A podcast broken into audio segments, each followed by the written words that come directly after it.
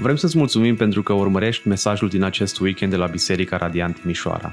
Ne rugăm ca să fii încurajat și provocat de Cuvântul lui Dumnezeu. Poți afla mai multe despre noi pe www.bisericaradiant.ro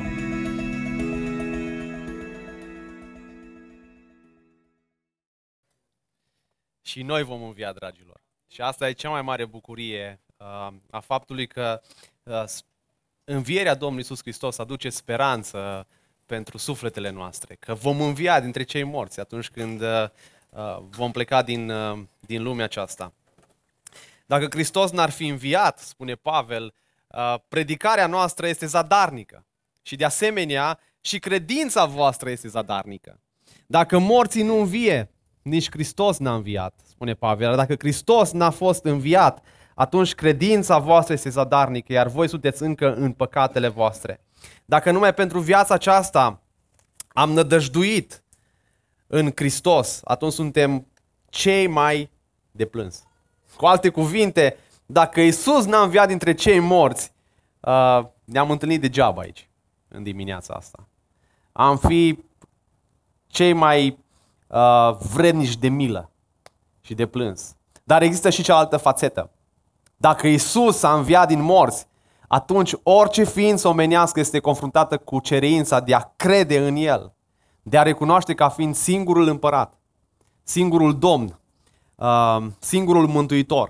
Și trebuie să te gândești, să te hotărăști. Dacă da, crezi acest lucru, uh, Iisus a înviat dintre cei morți sau nu crezi acest lucru. Dar noi ca și credincioși uh, nu emitem o pretenție religioasă atunci când spunem că Iisus Hristos a înviat dintre cei morți. Uh, ci este o pretenție istorică, dovedită. Uh, precum uh, credem că Iulus Cezar a devenit împăratul Romei, uh, cum Mihai Eminescu a scris uh, poezii. Uh, istoria o, o dovedește. La fel, istoria dovedește că Iisus Hristos a înviat dintre cei morți. Și astăzi uh, călcăm pe urmele celui care a înviat dintre cei morți, pe urmele Domnului Iisus Hristos și suntem în această serie pe urmele lui Isus și o să ne uităm la înviere. Și vă invit să deschideți Biblia împreună cu mine în Marcu, capitolul uh, 16. Evanghelia după Marcu, capitolul uh, 16, de la versetul 1 până la versetul 8.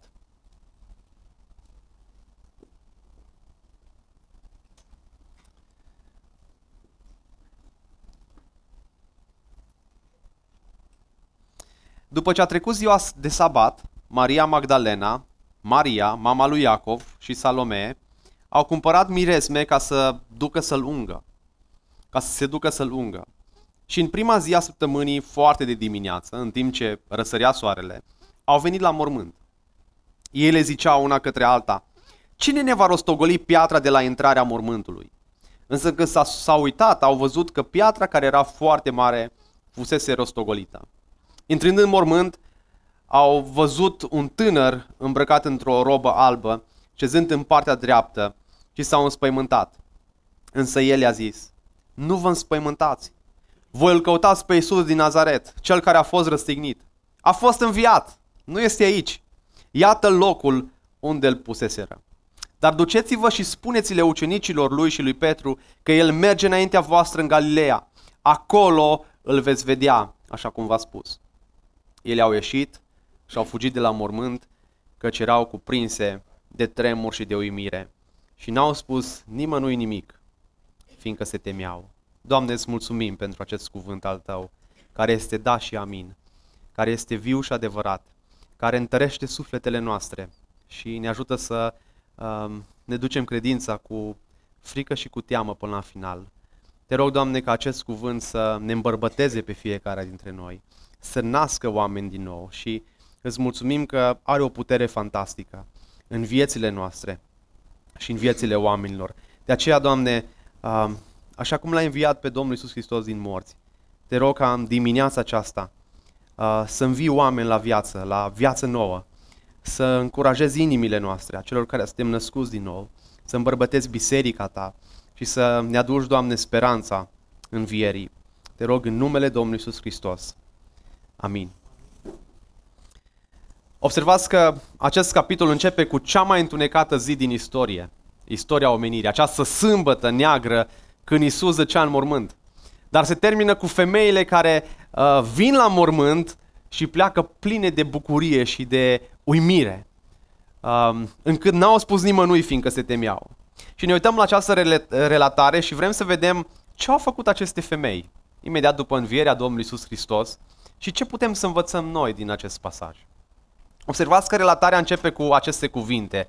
După ce a trecut ziua de sabat. Celelalte evanghelii nu menționează sabatul, dar Marcu oferă această scurtă relatare despre el, pentru că era o zi tristă de sabat, uh, interminabilă uh, pentru ucenici, o zi uh, fără speranță, când speranțele s-au năruit, visele ucenicilor le-au fost distruse, inimile lor au fost rănite. Uh, acești bărbați plecaseră de acasă, de la familiile lor. Uh, unii dintre ei, uh, așa cum am văzut acum două duminici, au lăsat afacerile lor, au lăsat uh, casele lor. Unii dintre ei părăsiseră poziția pentru a-L urma pe Isus, renunțaseră la tot și și-au pus toată speranța în acest Isus Hristos. Iar acum este mort. Ucenicii uh, lui îl cunoșteau, nu, uh, ucenicii lui îl cunoșteau că el este Mesia, un rege care uh, urma să stabilească o împărăție. Credeau că el va fi uh, noul rege care va aduce pacea dintre romani și uh, iudei. Uh, au înțeles că este regele regilor și domnul domnilor, însă ceea ce nu au înțeles acești ucenici este ceea ce spune uh, uh, învățătura din Vechiul Testament, că Mesia va veni mai întâi să moară. Și n-au putut să înțeleagă lucrul acesta. Cum El, Fiul lui Dumnezeu, Mesia, împăratul împăraților, vine să moară, vine să fie umilit, vine să fie bajocorit. După ce a trecut ziua de sabat, cea mai, cea mai grea zi pentru ei, nădejdea lor le înghițise de, deznădejdea. Și observați ce spune textul, că după această zi grea de sabat, Maria Magdalena, Maria, mama lui Iacov și Salome au cumpărat miresme ca să se ducă să lungă. Pe aceleași trei femei, anume cele două, Marie și Salome, ni se spune că ele erau și la crucea lui Isus. În uh, Marcu 15 cu, cu 40, acolo erau niște femei care priveau de departe. Printre ele erau și Maria Magdalena, Maria, mama lui Iacov, cel tânăr, și a lui Iose și Salome, care îl urma, urmaseră pe Isus și îl slujiseră atunci când se afla în Galileea și mai erau încă multe altele care veniseră cu el uh, la Ierusalim. Mai erau și alte femei uh, care îl urmau pe Iisus Hristos. Aceste femei, ni se spune despre ele că au cumpărat mirezme ca să se ducă să-l ungă. Uh, mirezmele erau niște uleiuri speciale, uh, cum avem și noi astăzi, tot felul de uleiuri uh, cu care mai ungem copiii, ne mai ungem și pe noi. Sunt biblice, dar le găsim în Scriptură că ele sunt biblice. Uh, uneori funcționează, alteori nu funcționează, dar erau uh, uleiuri pe care ei le foloseau. Chiar și când uh, puneau în față un, uh, un nou rege, îl ungeau ca un semn de, de recunoaștere. Uh, uh, când erau bolnavi, se, se ungeau cu aceste uleiuri. Uh, și pregătirile începuseră deja în, în seara zilei de vineri. Uh, și vă aduceți aminte de Iosif din Arimatea, când a luat trupul Domnului Iisus Hristos de pe cruce și a cumpărat 100 de litri de smirnă și aloe și a înfășurat trupul lui Iisus Hristos. Însă a venit ziua de sabat și n-au mai putut să facă toată îmbălsămarea. Uh, și înainte de, de îngropare în acele vremuri, trupurile erau unse cu astfel de uleiuri, iar apoi spălate cu apă. Uh,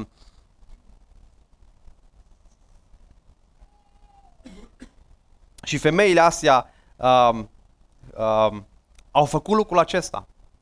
Uh, au făcut-o uh, și pentru a contracara mirosul de putrezire, dar era și o expresie simbolică de devotament, de iubire, de dragoste pentru uh, Isus Hristos. Și versul 2 spune că în prima zi a săptămânii, foarte de dimineață, în timp ce răsărea soarele, au venit la mormânt era duminica foarte uh, de dimineață. Ele au plecat de acasă în timp ce era întuneric, spune Ioan, în capitolul 21. și au ajuns la mormânt la scurt timp după ce a răsărit soarele. Ele nu s-au dus acolo să vadă dacă Isus respectase promisiunea îndrăzneață uh, de a învia dintre cei morți. În acel moment nici nu-și mai aminteau că El a spus lucrul ăsta. Uh, ci aveau doar de gând să, să uh, încheie slujba de îmbălsămare a trupului Lui. Pentru că nu a avut timp să facă acest lucru înainte de apusul soarelui, în urmă cu câteva zile. Așadar, acum când au avut prima oportunitate, au mers la mormânt ca să îmbălsămeze un trup răstignit, mort de două zile. Așadar, acum um, ce vedem din aceste două versete? Uh, vedem o dragoste extravagantă sau o dragoste extraordinară. Femeile acestea au arătat un devotament și o dragoste costisitoare pentru Isus Hristos. Au cumpărat mirodenii ca să lungă. Uh, au venit de vreme cu noaptea în cap. Uh, sacrificiu. Și această atitudine reflectă dragostea pe care aceste femei o aveau pentru Isus. Reflectă prioritatea pe care i-o dădeau lui Isus. Dragii mei, dragostea uh, pe care noi spunem că o avem pentru Domnul Isus Hristos uh, nu înseamnă doar sentimente, ci dragostea trebuie exprimată prin dăruire sacrificială. Dacă pretindem că îl iubim pe Hristos, atunci trebuie să dovedim această dragoste. Reflectă oare acțiunile mele, atitudinea mea, valorile, prioritățile mele, devotamentul pentru Isus Hristos? Aș vrea să te întreb foarte serios în dimineața asta. Ești tu devotat lui Isus Hristos? Să-L iubești tu pe Isus Hristos? Nu doar la nivel de sentimente, nu doar la nivel intelectual, ci Dumnezeu ne cheamă și la acțiune, într-un mod practic. Vă aduceți aminte de acel învățător uh, care cunoștea legea bine. În Matei 22, uh, învățătorul a întrebat pe Iisus Hristos care e cea mai mare poruncă din lege. Și Iisus i-a spus să-L iubești pe Domnul Dumnezeul tău cu toată inima ta, cu tot sufletul tău și cu toată mintea ta. Aceasta este cea din tâi și cea mai mare poruncă. Iar a doua asemenea este să-L iubești pe semenul tău ca pe tine însuți. Toată legea și profeții atârnă de aceste două porunci. Cu alte cuvinte, esența sau substanța legii este dragostea față de Dumnezeu și dragostea față de aproapele. Creștinismul uh, nu este la urma urmei ceea ce facem noi, ci, ce, ci înainte de toate și mai presus de orice este ceea ce El a făcut pentru noi. Creștinismul nu este ceea ce devenim, ci ceea ce a devenit El pentru noi. Dragii mei, noi îl iubim pe Iisus Hristos pentru că El ne-a iubit întâi. Asta spune Ioan. Uh, și de multe ori există o cale ocolitoare înspre cer, care este extrem de populară astăzi, o cale istovitoare, uh, care duce la un drum înfundat, acela a faptelor bune, de dragul faptelor bune. Fapte bune pe care le facem ca să ne simțim bine. Există două categorii de fapte. Faci fapte bune ca să te simți bine uh, și atunci când, când dăm cuiva ceva sau îl ajutăm pe cineva, ne simțim așa de împliniți. Însă există fapte bune pe care Dumnezeu le-a pregătit pentru noi ca să le facem încă din veșnicie. Și rădăcina păcatului este atunci când sinele nostru este centrat, uh, este în centrul vieții mele. Și de multe ori facem lucrurile astea ca să ne aplaudăm sinele nostru.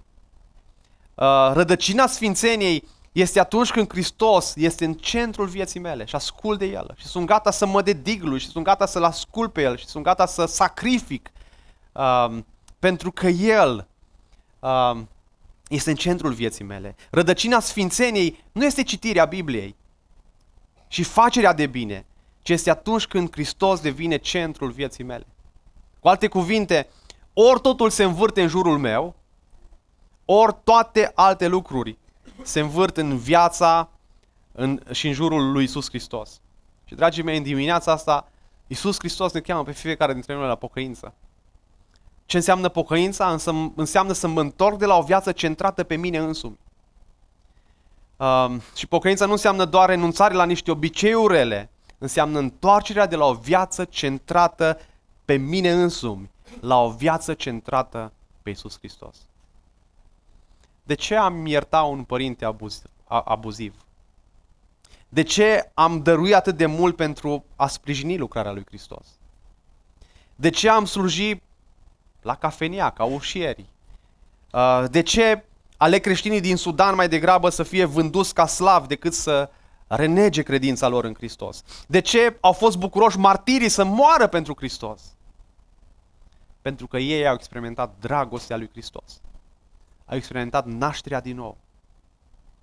Și dragul meu, până când Hristos nu intervine în viața ta și noi um, um, nu înțelegem dragostea lui Hristos, toate faptele bune pe care o să le facem, toată dragostea noastră pe care o facem pentru, spunem noi, pentru Dumnezeu, pentru biserică, pentru oameni, este doar ca să ne etalăm sinele nostru, să ne iubim pe noi înșine. Dar când Isus Hristos intervine în viața noastră, când Isus Hristos toarnă dragostea Lui în viața noastră, suntem gata să ne dăm viața pentru Hristos. Suntem gata să ne iubim într-un mod sacrificial, într-un mod care să ne scoată din zona noastră de confort. Și când înțelegi că El te-a eliberat, asta spune Coloseni, capitolul 13, că El ne-a eliberat de sub autoritatea întunericului, de sub autoritatea eului nostru și ne-a dus în împărăția Fiului Său iubit, în care avem răscumpărarea prin sângele Lui, iertarea păcatelor. Asta învățăm de la aceste femei, că au dăruit tot ce au avut mai scump pentru Isus Hristos, de dragul Lui. Și asta ne cere Hristosul înviat. Să dăruim ce avem mai scump pentru El. De dragul Lui. Și asta se reflectă în viața bisericii, în trupul bisericii lui Hristos. Slujindu-ne unii pe alții. Proclamând Evanghelia. Toate le facem de dragul Lui, pentru că am înțeles cine este El în viața noastră. Versul 3. Ele ziceau una către alta, Cine ne va rostogoli piatra de la intrarea mormântului? Și Marcu reda această discuție purtată în drumul, uh, în drumul spre mormânt. Femeile și-a dau seama că nu aveau cu ele niciun bărbat care să înlăture această piatră uh, de la intrarea în, în mormânt. Piatra care fusese prăvălită în fața mormântului putea fi rostogolită numai de câțiva bărbați puternici care uh, mergeau la sală sau merg la sală. Uh, și se vede și faptul că ele nu știau nimic de sigilarea mormântului și de straja romană care era pusă ca să păzească trupul lui Isus.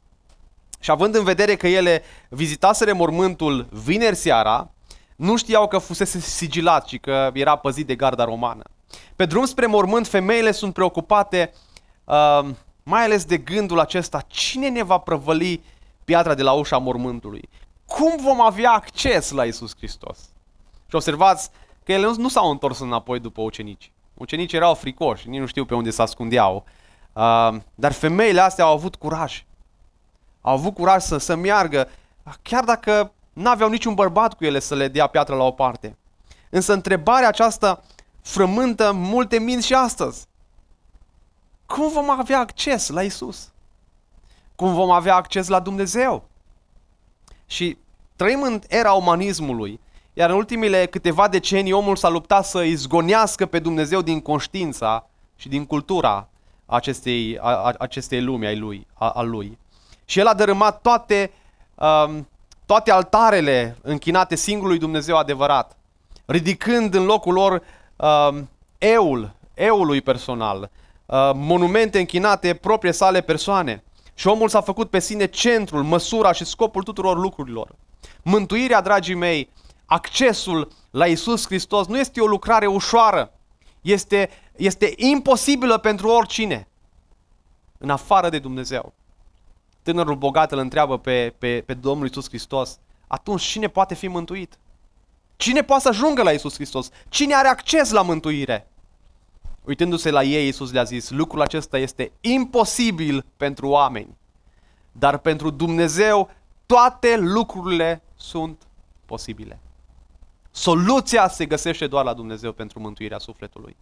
Însă accesul la mântuire, la Isus Hristos, este doar prin credința în Fiul Lui. O credință care vine în urma auzirii cuvântului. De aceea ne adunăm duminică de duminică în acest loc să auzim cuvântul lui Dumnezeu.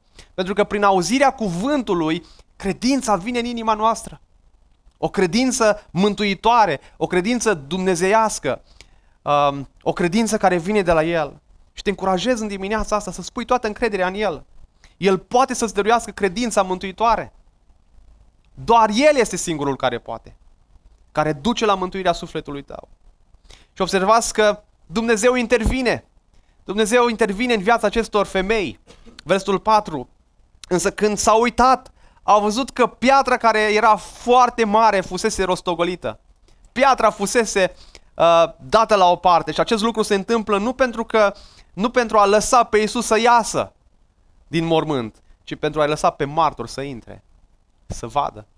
Când îngerul a dat piatra la o parte, cu tremurul, cu tremurul spune evanghelistul uh, Matei, uh, a afectat doar zona din jur pentru că femeile se pare că nu n-au, n-au simțit acest cutremur. Uh, după ziua de sabat, uh, spune Matei, în zorii primei zile din săptămână, Maria Magdalena și cealaltă Maria au venit să uite la mormânt și iată că a avut loc un mare cutremur, căci un înger al Domnului a coborât din cer. Un înger al Domnului a coborât din cer, a dat piatra la mormânt. Și Scriptura abundă de demonstrații ale puterii lui Dumnezeu. El creează lumea prin cuvânt, spune doar un cuvânt și lumea asta s-a făcut. Pământul acesta, planetele, toate s-au făcut prin cuvântul lui. El, el, el conduce galaxiile. El desparte marea cu suflarea nărilor sale. Munții se topesc sub el ca ceara înaintea focului, spune Mica 1 cu 4, ca apa care curge prin râpe. El face ce vrea cu oastea cerului și cu locuitorii pământului și nimeni nu poate sta împotriva mâiniei lui, nici să-i zică ce faci, Doamne. Atât de mare este puterea lui Dumnezeu. Și totuși, niciuna dintre aceste manifestări ale tăriei lui nu se poate compara cu puterea descoperită prin predicarea Evangheliei. Evanghelia spune că oamenii vor da socoteală lui Dumnezeu pentru păcatele lor. Că suntem sub mânia lui Dumnezeu. Că problema omului, problema noastră este că ne-am răzvrătit împotriva lui Dumnezeu. Și că nu ascultăm de El, iubim mai mult întunericul decât lumina. Însă Dumnezeu a venit cu soluție. O soluție nebunească pentru mintea oamenilor din ziua de astăzi. Să-și dea singurului fiu pentru păcatele oamenilor. Pentru acei oameni care cred în Isus Hristos. Mântuirea este oferită prin credința în Isus Hristos. Crezând în Isus Hristos, ai viața veșnică. Cum ajung să fiu, cum ajung să fiu inclus în mântuire? Prin credință în Isus Hristos. Romani 4 cu 5 ne spune lucrul acesta. Um,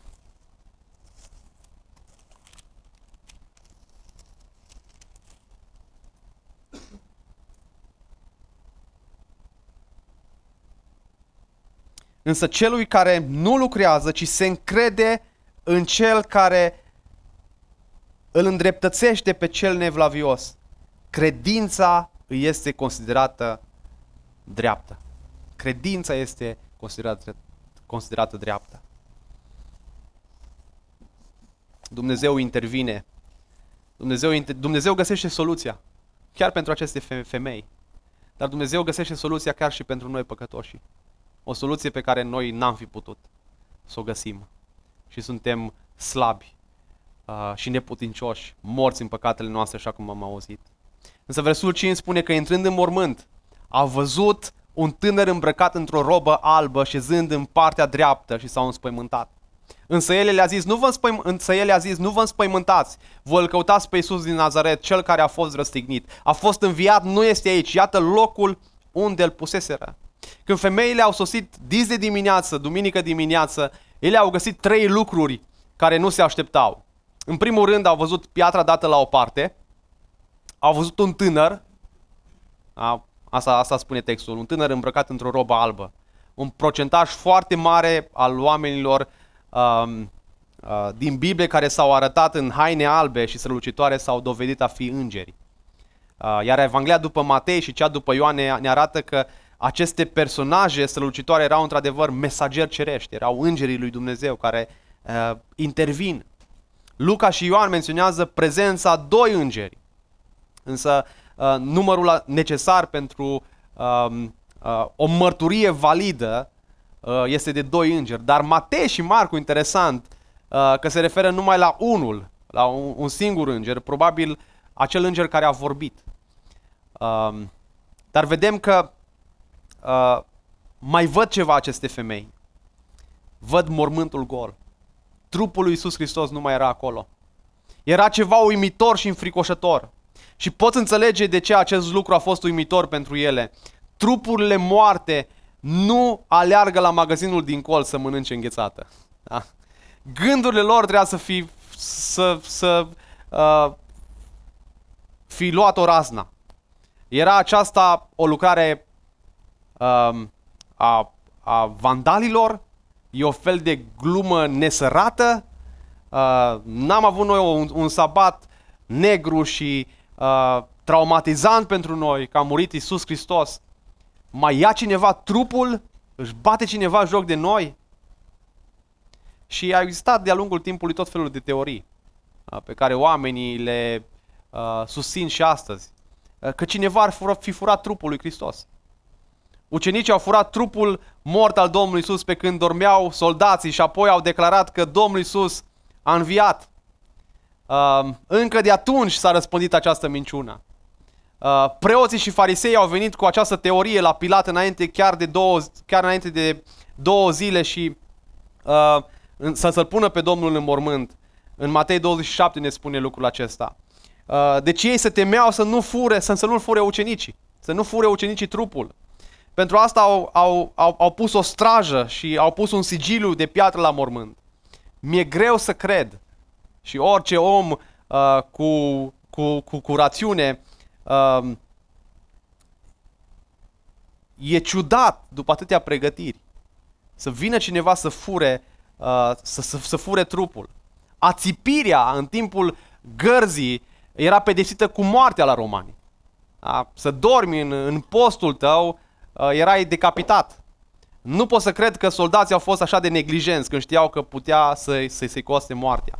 Și apoi dacă dormeau, cum ar fi putut ști ei că ucenicii au furat trupul lui Hristos? De unde au văzut că, că ucenicii au furat trupul lui Hristos? Și dacă i-au văzut pe ucenici furându-i trupul, înseamnă că nu dormeau. De ce nu i-au prins? De ce nu i-au arestat? Ioan 20 cu 6 ne spune că în mormânt fâșile de pânză erau jos, iar ștergalul, uh, ștergarul care fusese pus pe capul lui Isus nu era cu fâșile de pânză, ci era făcut sul și pus într-un lac, în alt loc sigur. Și mă uimește câtă grijă au avut hoții, cum să aranjeze ștergarul. Da? Deci această teorie cade. Da? Mai apoi era teoria leșinului, afirmând faptul că Domnul Isus nu murise, ci doar leșinase. Imaginați-vă după o bătaie zdravănă de, de romani, luându-i pielea, uh, bătându-l crunt. Uh, da, e posibil să leșini, dar textul nostru ne spune că uh, chiar în acea, în, acea, în acea seară, soldații romani au băgat uh, sulița în coastă și din coasta lui a ieșit uh, sânge și apă. Asta dovedește că a fost mort. Nu a leșinat. Mai apoi, cum a avut puterea să dea piatra de la mormânt dacă ar fi leșinat? Cum ar fi avut puterea să călătorească 20 de kilometri drumul până la Emaus? Dacă doar ar fi leșinat. Dar el a înviat în trup de slavă. A înviat dintre cei morți plin de putere. Nu a fost doar un leșin, ci a fost moarte 100% și o înviere 100%.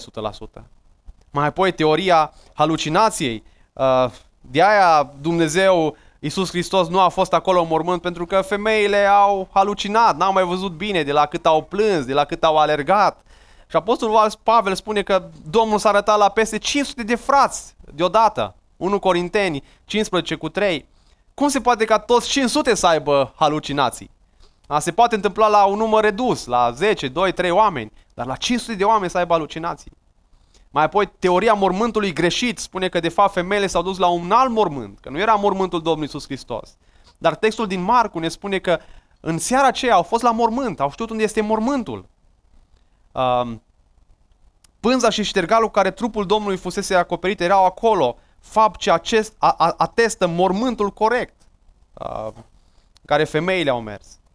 Dacă femeile ar fi greșit mormântul, această greșeală ar fi fost ușor corectată de către preoții care le-ar fi putut îndruma la mormântul corect. Dragii mei, minciuna este și astăzi. Se răspândește și astăzi. Că ne închinăm unui Dumnezeu care este mort. Da? Mormântul uh, marilor uh, învățători, Confucius uh, și alți învățători numiți, încă există. Încă poți să mergi să vizitezi acest mormânt Și dacă sa bine, găsești și oase. Însă dacă ajungi la mormântul lui Iisus Hristos în, uh, în, în Israel și Irene o să organizeze uh, o ieșire în, în, în Israel, uh, o să vezi, trupul lui Hristos nu este acolo. A înviat dintre cei morți.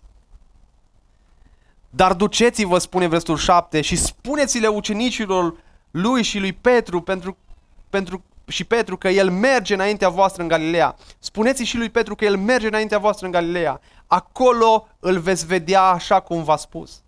Dar duceți-vă.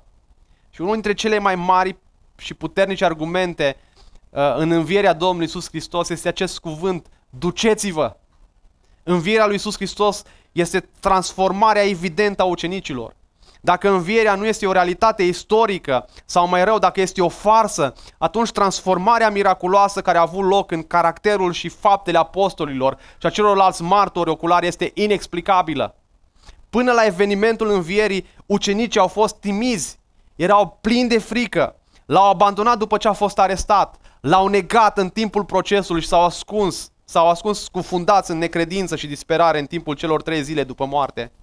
După înviere, acești bărbați și aceste femei au devenit cei mai îndrăzneți și otărâți apărători ai credinței.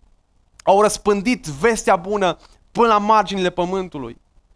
Au ajuns această evanghelie la noi astăzi, că cineva, ucenicii aceștia, au, au avut puterea de la Dumnezeu, nu de la ei, să aducă această veste bună.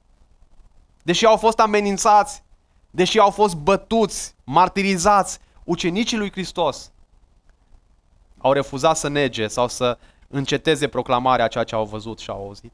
Dragii mei, la asta ne cheamă și pe noi Dumnezeu. Dacă Dumnezeu a transformat viețile noastre, trebuie să fim plini de pasiune în a spune această veste bună a Evangheliei. Și la asta ne cheamă Hristos pentru, pe, pe noi. Asta este și una dintre valorile noastre. Evangelizarea curajoasă. Dacă noi vom tăcea, dacă noi nu vom spune Evanghelia, Dumnezeu are alți oameni care să o facă, dar ne cheamă pe noi să mergem să spunem, duceți-vă! O altă dovadă a învierii lui este convertirea dușmanilor. Acei doi frați vitregi al lui Isus Hristos, Iacov și Iuda, n-au crezut în, în Domnul Isus Hristos. Ne spune asta în Ioan 7. Um, pleacă de aici, au spus și du-te în Iudeea ca să vadă și ucenicii tăi lucrările pe care le faci. Nimeni nu va face cea, ceva în ascuns când caută să se facă cunoscut. Dacă faci aceste lucruri, arată lumii. Deci nici frații lui, spune Ioan, nu credeau în el după învierea lui. Acești oameni au crezut în el, au fost capii bisericii, l-au slujit pe Dumnezeu. Um, Saul din Tars, un alt dușman al, al creștinismului, s-a convertit și el. Dar observați ce spune acest, acest pasaj. Nu doar duceți-vă, și spune și lui Petru. Duceți-vă și spune și lui Petru. De ce și lui Petru? Petru petrecuse trei ani constant în prezența lui Isus. I-a auzit învățăturile, i-a văzut minunile, se afla în cercul interior a celor 12, fusese în cameră când fica lui Iair a înviat dintre cei morți. Uh, îl văzuse pe Isus în slava sa uh, când s-a schimbat uh, la față, pe muntele schimbării la față. Și dacă Isus a avut vreodată nevoie de, din punct de vedere uman, de prietenii lui ca și om, a fost în, în timpul nopții din Ghețimani și a evenimentelor care au urmat. Petru știa că ultimele cuvinte pe care Isus le-a auzit rostindu-se din gura lui a fost nu-l cunosc pe acest om. Nu-l cunosc. Nu-l cunosc. Eu nu sunt de a lui. Nu sunt ucenicul lui. Și Isus Hristos spune, spuneți și lui Petru. Spuneți și lui Petru. Incluzând exemplul lui Petru în Scriptură, Domnul arată că există speranță pentru, pentru noi.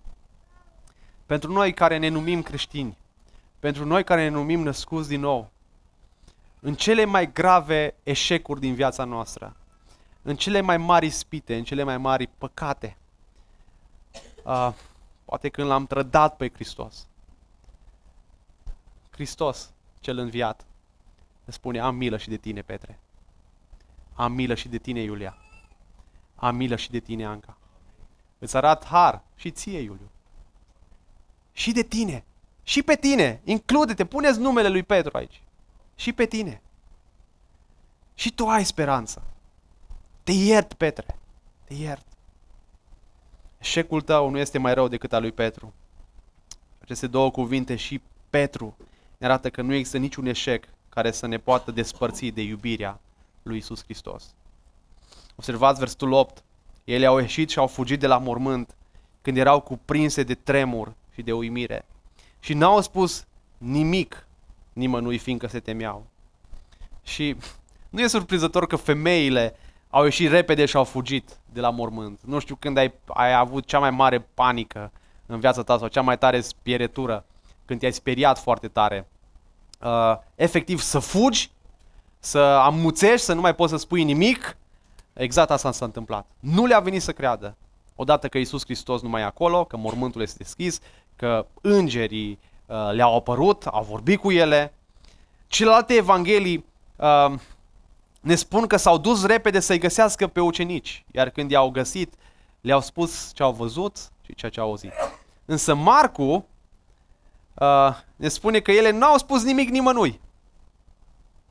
Se pare că uh, acest lucru nu, nu a spus nimic. Uh, uh, se referă la faptul că n-au spus uh, nimic în momentele acelea, în drum spre ucenici, n-au deschis gura nimic, n-au spus nimic, s-au speriat. Uh, câțiva comentatori cred că Marcu și-a încheiat Evanghelia la acest punct uh, într-un mod abrupt. Și mulți, uh, mulți uh, comentatori spun că uh, ultimul capitol se încheie chiar aici cu versetul 8. Uh, și o să, o să ajungem și la celelalte versete și să vă explic mai multe. Uh, pentru că Marcu vrea să fim uimiți de cine este Isus Hristos. Și chiar vă încurajez, nu știu câți ați reușit să citiți tot, toată Evanghelia după Marcu, uh, dar vă încurajez să citiți toată Evanghelia după Marcu, cap-coadă, și să vedeți cum toți oamenii se uimesc. Încă din capitolul 1 vedem că ei erau uimiți de învățătura lui Isus Hristos. Erau uimiți de Isus Hristos în capitolul 2, uh, când, când, când l-a vindecat uh, pe acel uh, paralitic. Toți se minuneau și îl slăveau pe Dumnezeu. Toți erau uimiți de puterea lui Isus Hristos. Ucenicii au rămas uimiți de cuvintele lui. Uh, de ce cuvinte spuneau? Și Marcu încheie acest, acest capitol. În capitolul 15 uh, puteți vedea acolo că uh, Pilat era, era uimit cum de Isus Hristos nu se apără. A fost uimit. Și se încheie acest capitol cu uimirea acestor femei. Ești uimit de cine este Isus Hristos. Și asta vrea să facă Marcu. Să fii uimit de puterea lui Isus Hristos. Dar nu o uimire doar atât, o uimire și gata. Ci o uimire care să ducă la credință. O credință mântuitoare. Nimeni care îl întâlnește vreodată pe Isus Hristos viu uh, nu va răspunde cu o închinare uh, doar de pe buze, o închinare religioasă, ci cu o închinare vie. Și mă rog ca în dimineața aceasta să fiu uimit de învierea Domnului Iisus Hristos. Să fiu uimit că nu este doar un, un mit religios, nu este doar o poveste inventată, ci este um, o istorie dovedită de scripturi, de oameni care au trăit în, acel, în acele vremuri. Și că învierea Lui, învierea Lui ne cheamă pe fiecare dintre noi să fim ucenicii ai Lui dedicați 100%, care să-L iubim pe El nu doar de pe buze, ci din toată inima, sacrificial, așa cum au făcut-o femeile. Și dacă ești aici și nu-L cunoști pe Iisus Hristos, să te încrezi în puterea Lui pentru mântuirea sufletului tău. Chiar să-i spui în dimineața aceasta, Doamne, ai milă de sufletul meu. Îndură-te de sufletul meu. Cred că doar Tu mă poți învia la viață nouă și doar Tu mă poți mântui. Și aș vrea să încheiem dimineața aceasta lăudându-L pe Regele Regilor, Mântuitorul nostru, care este viu, stă printre noi astăzi un rege. Asta spune cântarea și haideți să ne ridicăm, să, să încheiem această dimineață, lăudându-L pe Regele Regilor. Și foarte interesant că una dintre versuri uh, spune faptul că ne închinăm Lui de apururi, pentru că moartea e frântă, moartea e doborâtă și că El ține cheile în mâna Lui. Cheile morții, cheile vieții. El dă viață. Numele Lui e mai presus de toate. El este regele suprem. De aceea noi îl urmăm, îl iubim și ne dăm viața pentru Isus Hristos. Și suntem gata să proclamăm acest mesaj în întreg orașul nostru și până la marginea pământului. Așa să ne ajute Dumnezeu. Hristos a înviat și este viu în vecii vecilor. Haideți să lăudăm pe El.